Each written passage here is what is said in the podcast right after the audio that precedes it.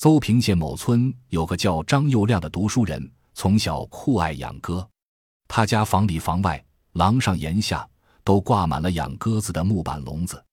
张佑亮爱护鸽子，像爱护婴儿一样。天冷了就烧草给鸽子取暖，天热了就给鸽子喂些盐粒消暑。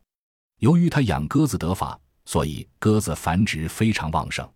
张佑亮不仅养鸽有方，而且不惜巨金，到处搜集名贵品种，什么鹤绣、夜蝶、夫妇雀、花狗眼、翻跳、朱尖、大白、黑石、噱头，应有尽有。一时间，张佑亮养鸽名闻其鲁，远近爱好养鸽子的人都纷纷前来观赏、讨取。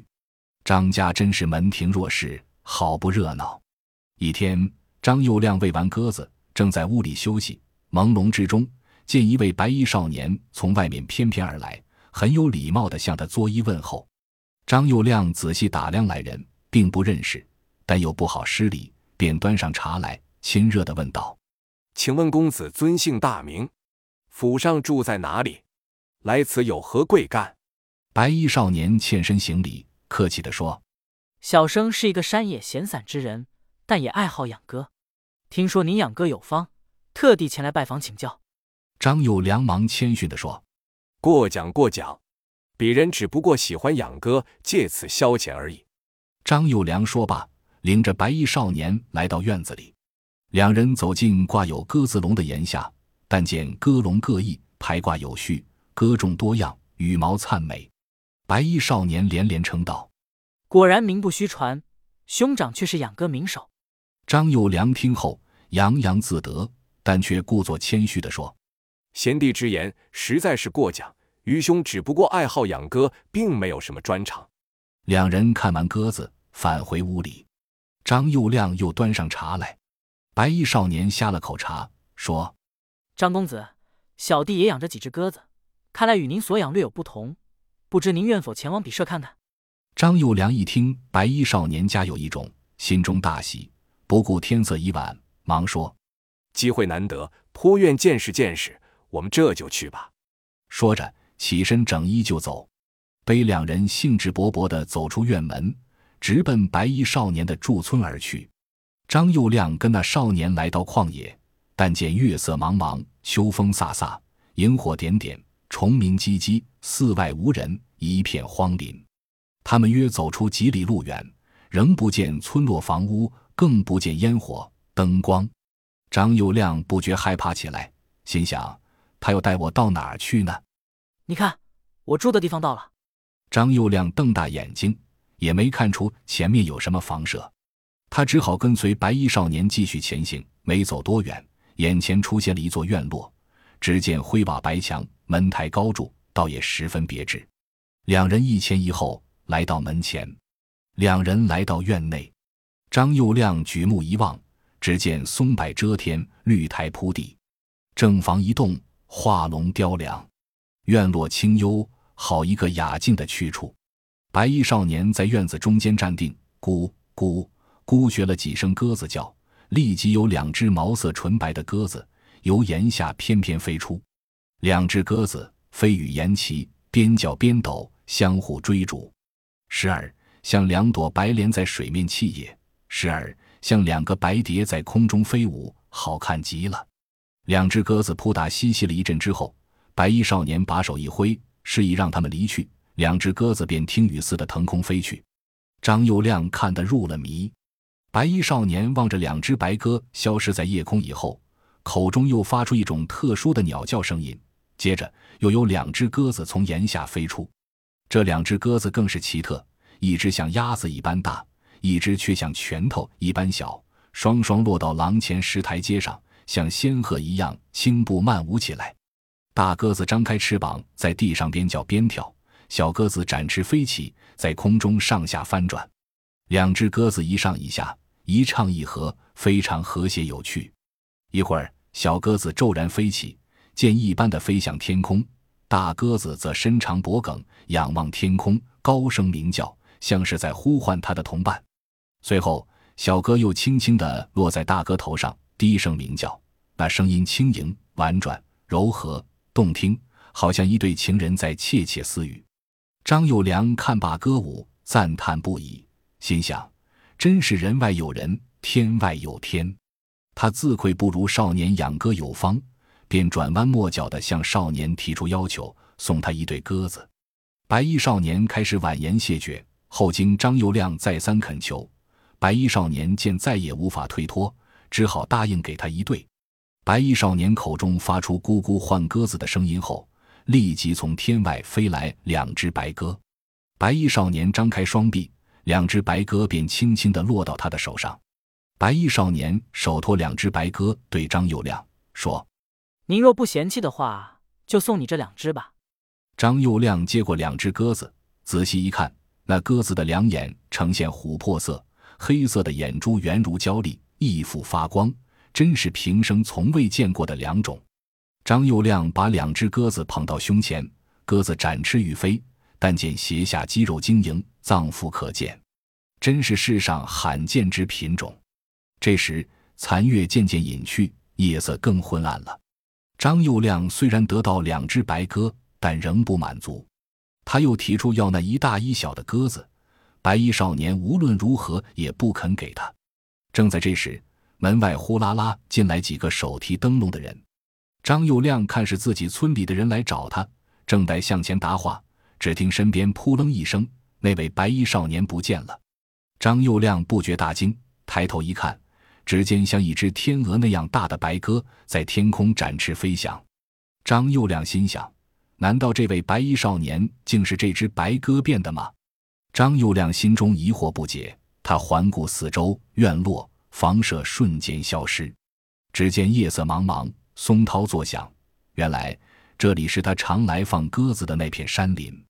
张幼亮神思恍惚，村民发现他精神失常，便向前询问，他一句不答。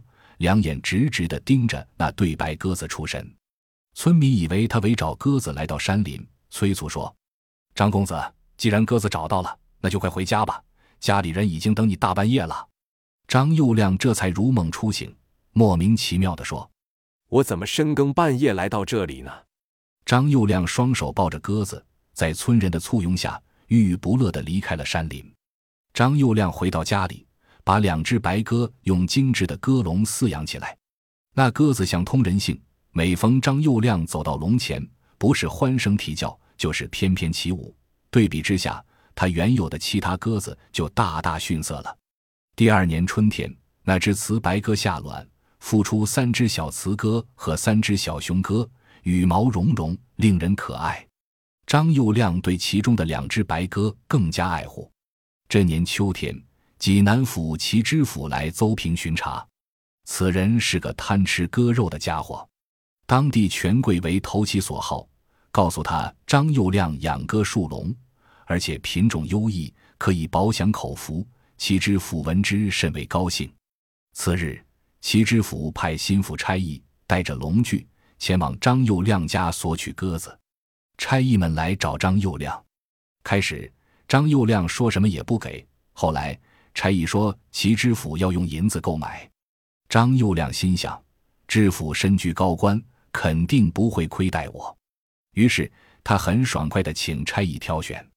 张幼亮带着差役来到白鸽的笼前，他见直指白鸽仰头鸣叫，展翅轻舞，对他十分亲的，因此他于心不忍，转脸回绝了差役。差役如实的回禀齐知府，齐知府吃鸽肉心切，对差役说。只要张幼良愿将最好的鸽子献上来，不仅赏以千金，还要给他个官做。张幼良听说齐知府要长金赐官，心想这可是纱帽知府赐，服从天上来的好事，便毫不犹豫地对差役说：“请二位官人代禀齐知府，我张幼良并非牵令小人，一定拿最好的鸽子孝敬知府大人。”张幼良说完，便领差役来到鸽笼前。取出那对心爱的白鸽，用红绫捆缚，双手递给差役，说：“这是我的朋友白衣少年所赠稀世品种，特地献给知府大人。”他又亲自把差役送出大门，恳求说：“请诸位官人在知府大人面前多多美言几句，我张某对各位必有厚报。”那差役边答应边提起鸽笼向桥上走去。第二天，张佑亮并没见其知府送来银两和官贴，他做官心切，顾不得许多，便将另外两对白鸽拴上红绸，用笼装了，亲自到其知府住处献鸽。其知府收下鸽子，把张佑良领进内室，笑道：“昨天送的鸽子味道鲜美，日后每天都送两只。”张佑亮满口答应，但等知府封官赐赏。可是他等了半天，知府却只字不提。张佑亮灰心丧气的回到家里，饭也吃不下，觉也睡不着，心想：其知府把鸽子吃了，不但没给官做，连钱也不给。他思前想后，不由得思念起白衣少年来。朦胧之中，张佑亮见白衣少年来到床前，愤怒的斥责道：“你并非真心爱哥，你是利欲熏心，官迷心窍。”我把儿孙托付给你，你却把他们都屠杀了。说罢，愤愤而去。张佑亮从迷蒙中惊醒，发现原来是在梦中。这时，白衣少年赠歌的情景又浮现在眼前。正在这时，村民慌张的跑来报告：“不好了！昨天你送给七知府的鸽子，知府吃了骨梗在喉，流血不止，生命危险。看来你要吃官司了。”张佑良听后。担心大祸即将临头，吓得出了一身冷汗。他在屋里走来走去，不知如何是好。一会儿，村民又慌慌张张的跑来，告诉张佑良：“公子，官府已派来几名差役，把院子里的鸽笼全砸烂了，鸽子死伤过半，其余全都飞走了。还说要立即拿你问罪礼。”张佑亮听罢，立即像疯了一样，跌跌撞撞跑了出去。只见院子里被砸得乱七八糟，一片狼藉，连一只鸽子也没有了。差役们还在抡着棍棒到处乱砸。张佑亮一阵晕眩，瘫软在地上。差役们如狼似虎地围了上来，七手八脚地把他捆了起来。原来齐知府贪吃割肉，割骨刺破喉中血管，流血不止身死。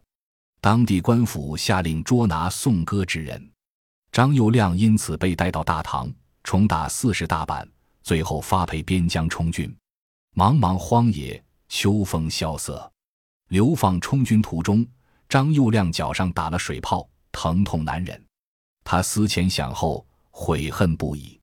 张佑亮和两个差役正在艰难地向前赶路，只见天空的鸽群铺天盖地而来，发出咕咕咕的叫声，好像在警告人们：损人利己、不择手段的人。